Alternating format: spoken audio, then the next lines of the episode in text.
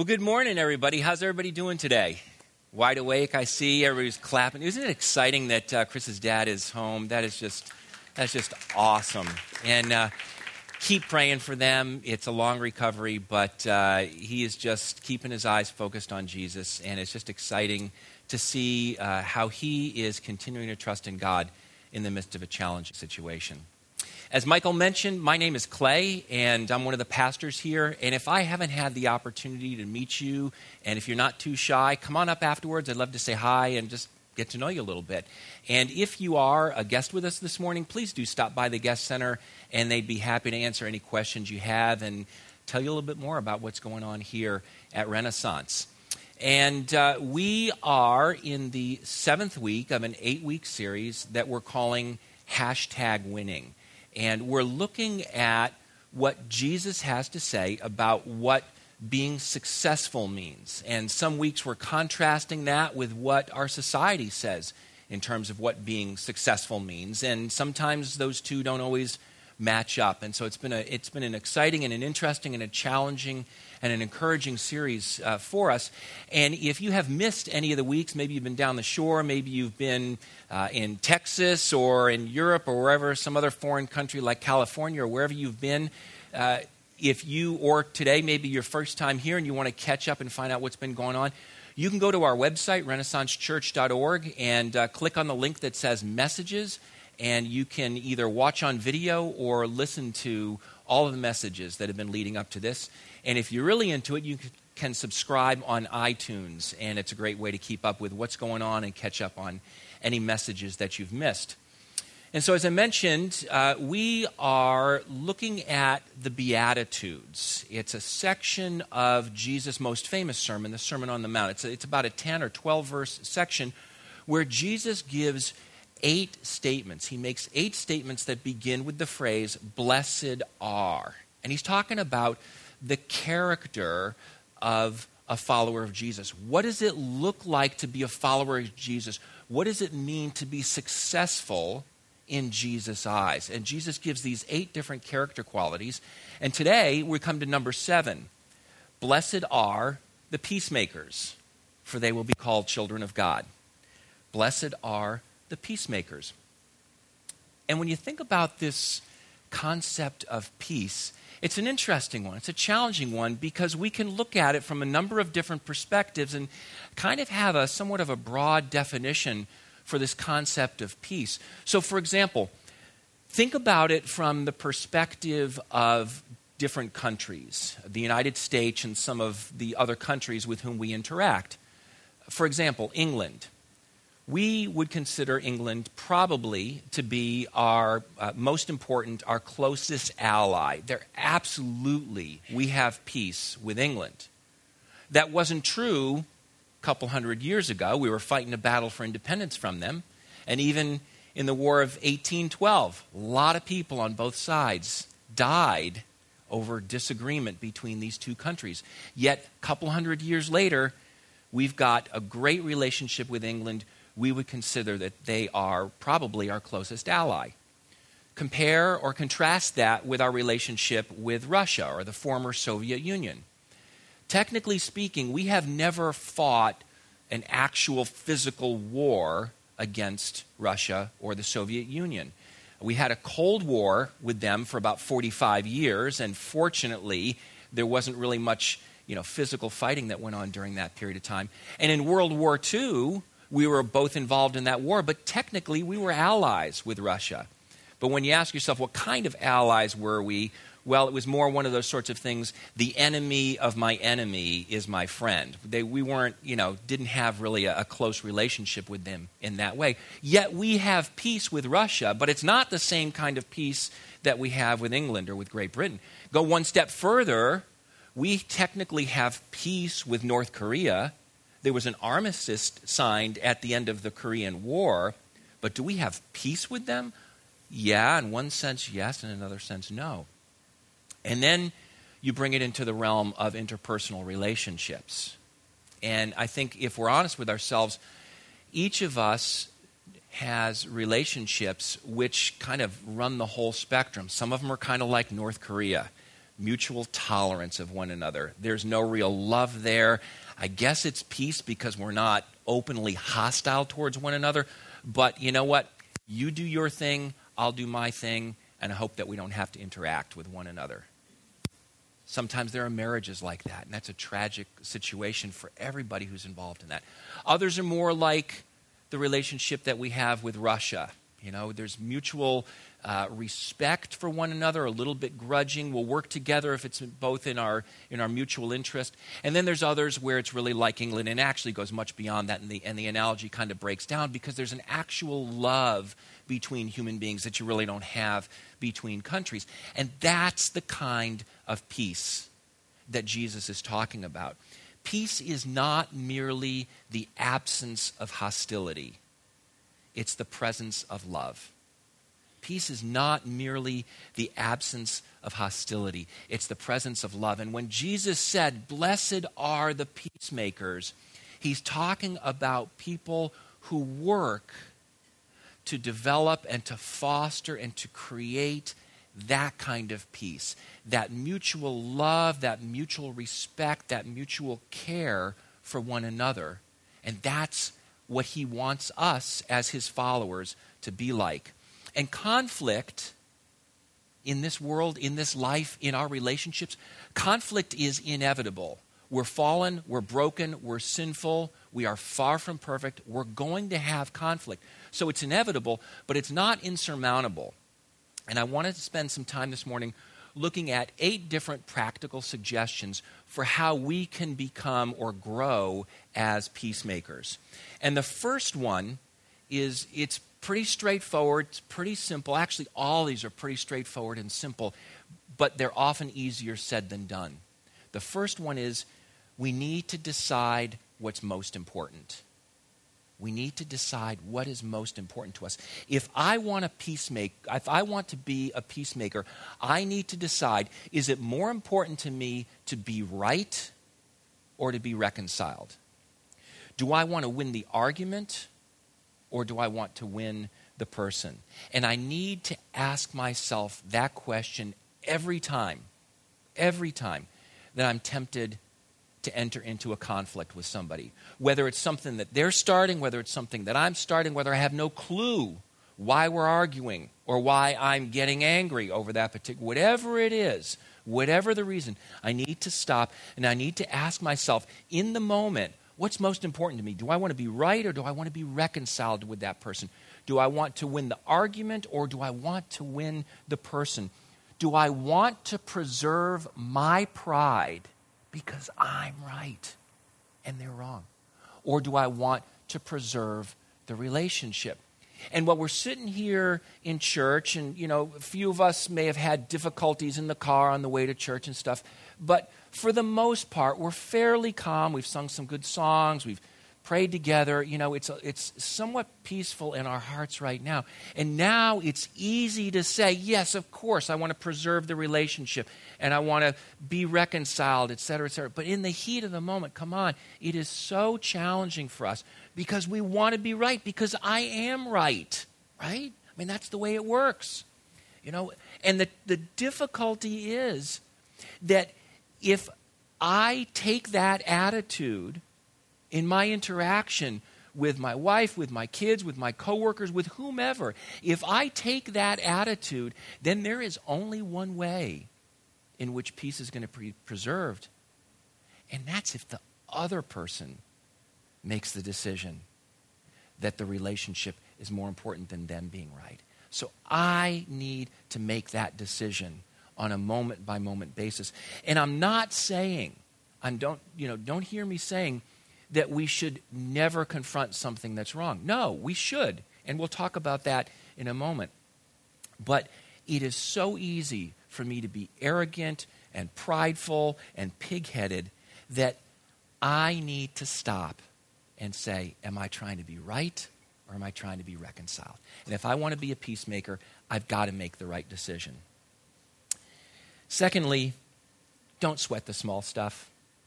Don't sweat the small stuff. If you want to be a peacemaker, if you want to have harmonious relationships, you've got to know what's the small stuff and you got to be willing to let it go. You've got to be willing to not sweat the small stuff.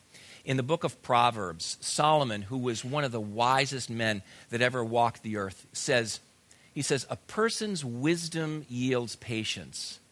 It's to one's glory to overlook an offense. I don't have to fight every battle.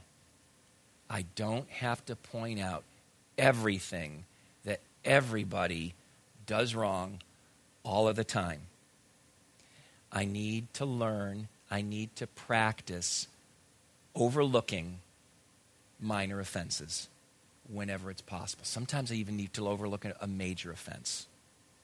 Doesn't mean, again, that we should condone wrong behavior. But I got to stop and ask myself am I trying to be some sort of national bureau of standards of the moral realm or the whatever realm it is in my relationships? Sometimes I do, and sometimes you guys do as well. And so we need to learn and we need to remind ourselves time and time and time again don't sweat the small stuff. Third, by contrast, don't sweep it under the rug either. Sometimes we just can't overlook the problem. Maybe it's too big. Maybe it's something that is too hurtful to the other person, too hurtful to a third party, or maybe even it's too hurtful to me and I just can't get past it. I just can't. And there are times, maybe it's too hurtful, or maybe it's just my button, you know, and someone is pushing this one particular button, and I haven't grown enough as a follower of Christ to be able to say, I'm going to move on from that particular one. Don't sweep it under the rug because if you sweep it under the rug, the pile gets bigger and bigger and bigger, and eventually you trip over it, or eventually it just explodes. And then what happens is, sometime down the road, weeks, days, and weeks, and months later, the pile has grown so big that there's one tiny little thing that's done that normally you'd be able to overlook with absolutely no difficulty. And suddenly it becomes the biggest issue that has ever occurred on the face of the earth. And you just explode and you just destroy or hurt badly somebody that you really love. And that's not the way that it ought to be. That's not what it means to be a peacemaker. Or you stuff it for so long and it eats away at you and it just crushes you and your spirit shrivels up inside because you've been eaten away with years and years and years of bitterness. So, yeah, we absolutely learn have to learn not to sweat the small stuff, but we also balance that with don't sweep it under the rug because that doesn't do anybody any good either. Don't be, and this is going to sound a little bit corny, but you'll remember it. Don't be a peace faker. Be a peacemaker, not a peace faker. It's not really peace if you're just stuffing it, if you're just hiding it, if you're really being eaten up inside and you're avoiding a confrontation that should be done in a loving way, but you're avoiding it nonetheless because it's going to just jump out when you least expect it. Next, look in the mirror. Just look in the mirror. Jesus, in, later on in the Sermon on the Mount, a couple of chapters later, has this great uh, passage where he says, Why do you look at the speck of sawdust in your brother's eye and pay no attention to the plank that's in your own eye? How can you say to your brother, Let me take the speck out of your eye when all the time there's a plank in your own eye? You hypocrite. First, take the plank out of your own eye, and then you'll see clearly to remove the speck from your brother's eye. And if you think about it, from a third party's perspective, it's a speck in both people's eyes. It's just this really small, whatever it is, piece of sawdust is the example that Jesus uses. But if you've ever had a speck, and we all have, a, you know, physically in our eye, you can't see anything because it's tearing up and it's blocking your vision. And when you think about it sort of from a physics perspective, you know, this tiny little thing in front of your eye, you know, it's huge compared to that huge thing on the other side of the room that's so much further away. And Jesus is saying, just as in the physical realm, you got to take whatever it is in your own eye out first before you can look at the other person and be able to help them. Similarly, in the relational realm, we've got to do that as well. And what appears to me to be a speck in my eye, I need to have the attitude that that is a plank. It's a board. It's a log in comparison to the speck that's in the other person's eye. And that takes humility. It takes a willingness to say, you know what? I am no better than anybody else. And I need to deal with my own junk first because otherwise, if I don't, how am I going to be able to see clearly enough to help somebody else with their particular need, with their particular faults? And so often, the, the thing that is, is bothering me about you, I do the exact same thing. And sometimes I know it, and sometimes I'm blind to it. And it's even harder when I'm blind to it. But when I'm made aware of it, I need to stop and I need to take that speck out of my own eye. Uh, sorry, I need to take that plank out of my own eye before I turn to you and say, let me help you with that particular speck. Some years ago, I was uh, meeting with a college student who was in my office, and I was doing campus ministry at the time. And uh, he was, uh, we, we would meet kind of on a weekly basis. And one of the repeated themes that kept coming up was his relationship with his girlfriend and all the difficulties and going on and on and on. And it's pretty, it's pretty typical as you're talking about college guy, you're talking with college guys, there's always some issue with a college girl and, you know, and, and that sort of thing.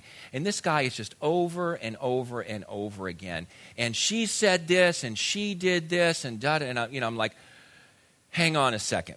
And so I start looking like under the table and I look behind the chair and behind the couch and open the filing cabinet and look in the drawers. And he's like, What are you nuts? You know, and I said, No, I'm looking for her. And he says, um, You're not going to find her. She's not here. And I said, Exactly. She's not here and you are. So you know what? How about when she's not here, we don't talk about her, we talk about you. Now, if I'm meeting with her and you're not here, I promise you, I'm not going to be talking about you. I'm going to be talking about her. We need to talk about you and what your part in this particular difficulty is. And I have been married for 28 years to a wonderful woman. We have a great relationship. But twice we've had some difficulties. No, we've had difficulties a lot more than twice. Hundreds of times we have had arguments and discussions, is what you really call them, right? out of all of those, out of all of those, never once has it been entirely her fault. Sometimes I start it, sometimes I don't. Sometimes it's a misunderstanding, sometimes I understand exactly what's going on. In the heat of the moment, it may be 100% her fault. But when I step back, mm, no, not really.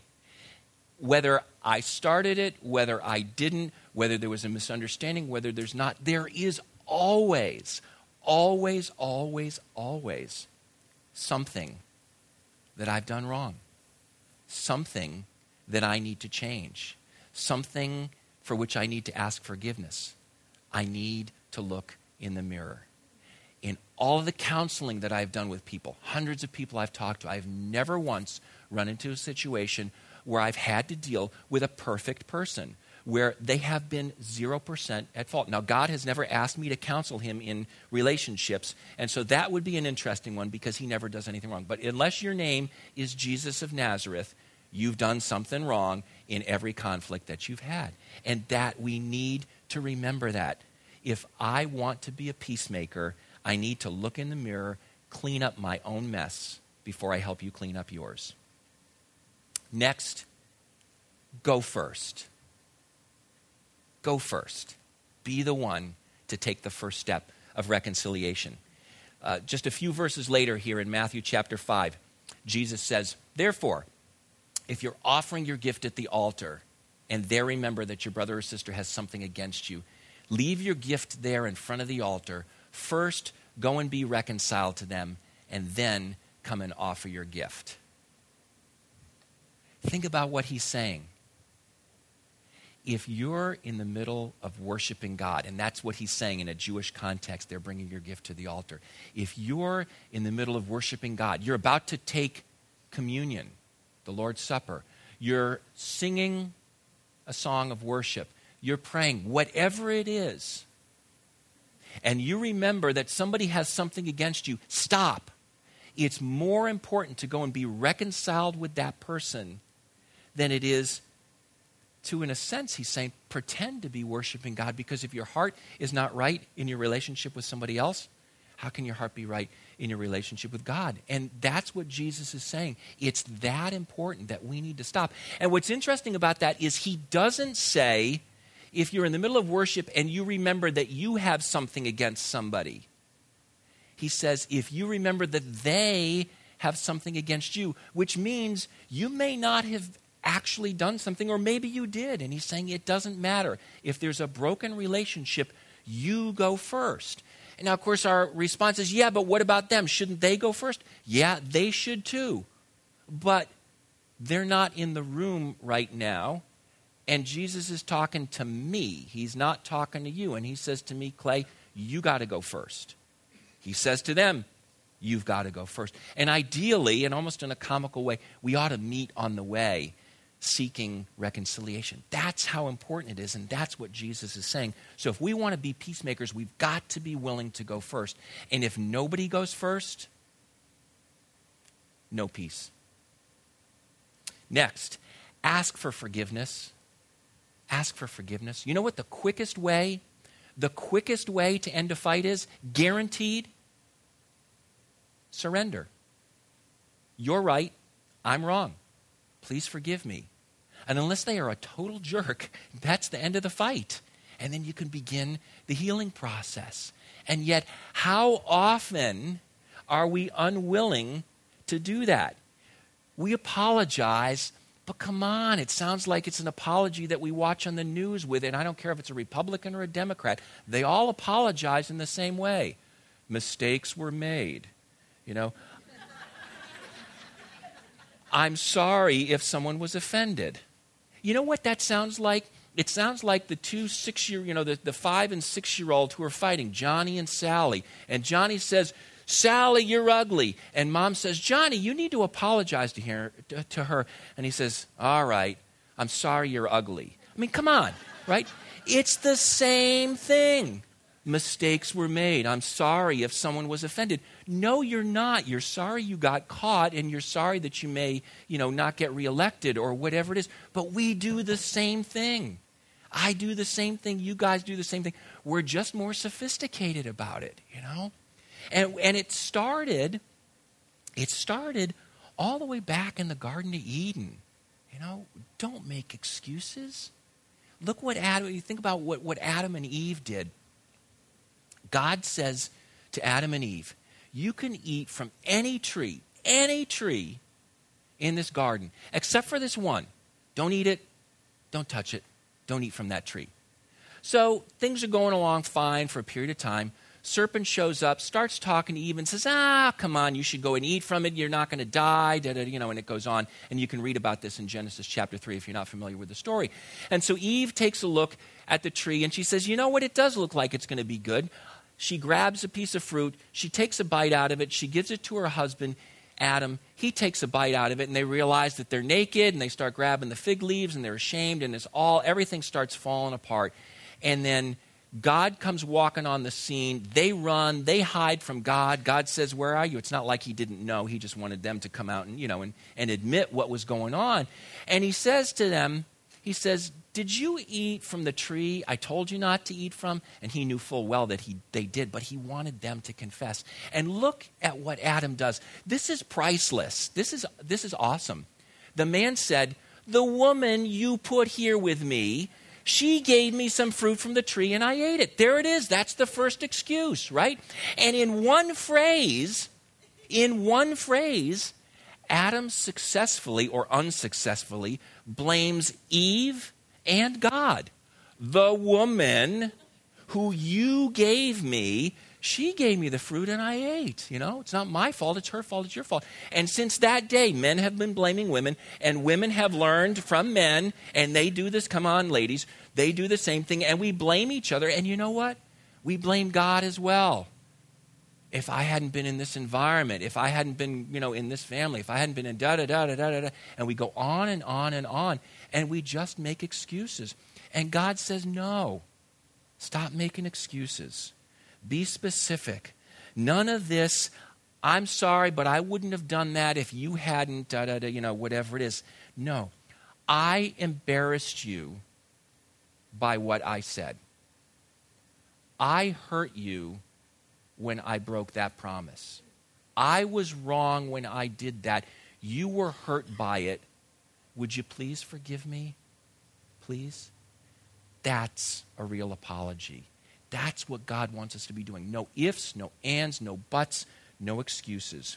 Apologize, ask for forgiveness, own what you did, and don't make excuses.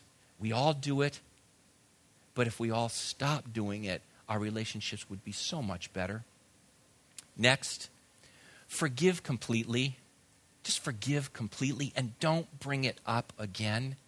The Apostle Paul, a great godly man who wrote about half of the New Testament, says, Be kind and compassionate to one another, forgiving each other, just as in Christ God forgave you. We need to forgive in the same way that God forgave us. And forgiveness means accepting the consequences for the other person's actions. Think about it in the financial realm. You lend me $1,000 and I don't pay it back, and you choose to forgive that debt.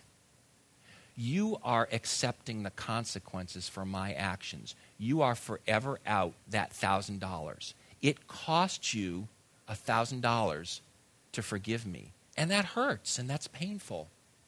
And the same thing is true in the relational realm. I say something about you, I make fun of you, I break a promise, I hurt you in some particular way, and you choose to forgive me, it costs you something to forgive me. You're bearing the consequences for my actions, sometimes for the rest of your life, and as a result, it's not easy to forget about it, and sometimes it's impossible to forget about it. And we talk about this idea of forgiving and forgetting I don't think that's right. I don't think that's biblical. I don't think it's possible because most of the time, if it's anything other than a trivial offense, we don't forget. We, you know, sticks and stones may break my bones, but names can crush my spirit.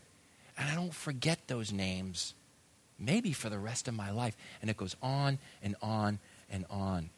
So, true forgiveness does not really mean forgetting it means not bringing it up again. It means not allowing it to affect the relationship. It means not reminding myself or you of it ever again. I don't allow that offense to enter into the relationship again. And that's the way that God forgives us. In the book of Jeremiah, God says, I will forgive their wickedness and will remember their sins no more. And that's a pretty awkward way of wording it. I will remember their sins no more. But it's a brilliant way. And God, of course, is obviously brilliant the way he words it, he doesn't say, I will forget their sins, because he doesn't. God doesn't forget anything. He knows everything. He's able to remember everything. But he says, I will remember it no more. I'm not going to bring it up again. Yeah, he, he knows it, but he says, I'm intentionally not allowing that to enter into our relationship ever again. I'm not going to bring it up in my own mind, and I'm not going to bring it up with you. And that's what God wants us to do. If we really want to be peacemakers, we need to choose to forgive and to remember no more. And then finally, look to the ultimate peacemaker. Look to God, to the one who took the first step in terms of reconciliation between himself and, and humanity. God went first. He took the first step. He reconciled himself to us. He reached out to us and he paved the way not only for us to be reconciled to him, to have peace with him, but for us to have peace with one another. So we need to look first and foremost to him. And he's the only one who is always 0% at fault. And yet he took the first step. I didn't. You didn't. He did. Because that's the kind of God He is, and that's the kind uh, of God that we can have peace with. Paul writes in the book of Second Corinthians, he says, God reconciled us to himself through Christ. And he gave us the ministry of reconciliation, that God was reconciling the world to himself in Christ, not counting people's sins against them And he has committed to us the message of reconciliation. We're therefore Christ's ambassadors, as though God were making his appeal through us. We implore you on Christ's behalf be reconciled to God.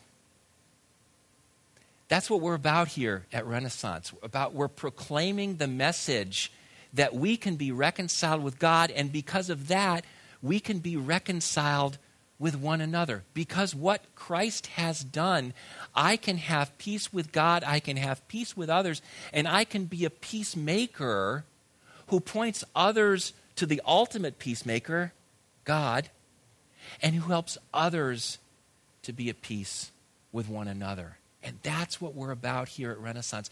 That's why we're here every Saturday night and every Sunday morning. And that's why we worship this awesome God who did nothing wrong, who was estranged from us not because of anything he did, but because of what we did. And yet he took the first step and he continues to do it over and over and over again and offers us that peace and that forgiveness and that restoration of relationship that we don't deserve but that He absolutely wants us to have. And if, if I, if we all understood and embraced and really owned the forgiveness and the reconciliation that we have with God, our relationships with one another would be so much stronger. And it would be a whole lot easier to forgive one another when we realize how much God has forgiven us. And Jesus says in today's Beatitude, Blessed are the peacemakers, for they will be called children of God. And what, what Jesus means when he says we'll be called children of God, it's like if you meet one of my daughters and she has a mannerism that's like mine, or she speaks in a way that I speak, or she behaves in some way that I behave, and you say, you know what, you're Clay's daughter, aren't you? And hopefully it's a good thing when you say that, you know, right? Our kids look like us. They act like us for good, for better, or for worse. You know, and when we are peacemakers, we're children of God because we're acting the way that God acts because he's really the ultimate peacemaker. In the Gospel of John, Jesus says, "A new command I give you: love one another. As I have loved you, so you must love one another. Sacrificially taking the first step, forgiving, and on and on. By this, everyone will know that you're my disciples or you're my followers if you love one another. When people look at us and they see the way that we love one another, that is really, I think, the greatest testimony to the love of God is when we love one another. Because when we do that, we're acting like He acts towards us. And that draws people to Him. Imagine if Renaissance were known in, in Summit and Short Hills and Chatham and New Providence and Berkeley Heights and Plainfield, wherever it is, people say, you know what? Renaissance is a place. If you want to go and be reconciled with God and you want to be part of a community where people love one another and care about one another and forgive one another, they're not perfect, but they love one another deeply the way that God loves us. That would be an awesome reputation for us as a church to have. Blessed are the peacemakers, for they will be called children of God. The world in which we live, our society, our friends, our neighbors, our family, our coworkers, people are looking for peace. And God has provided that through the death and resurrection of his son Jesus. And he calls us to be peacemakers, to be people who are at peace with one another, who are at peace with God, and who foster peace between people and God and, and between people and each other. And I want to encourage you to do two things this week.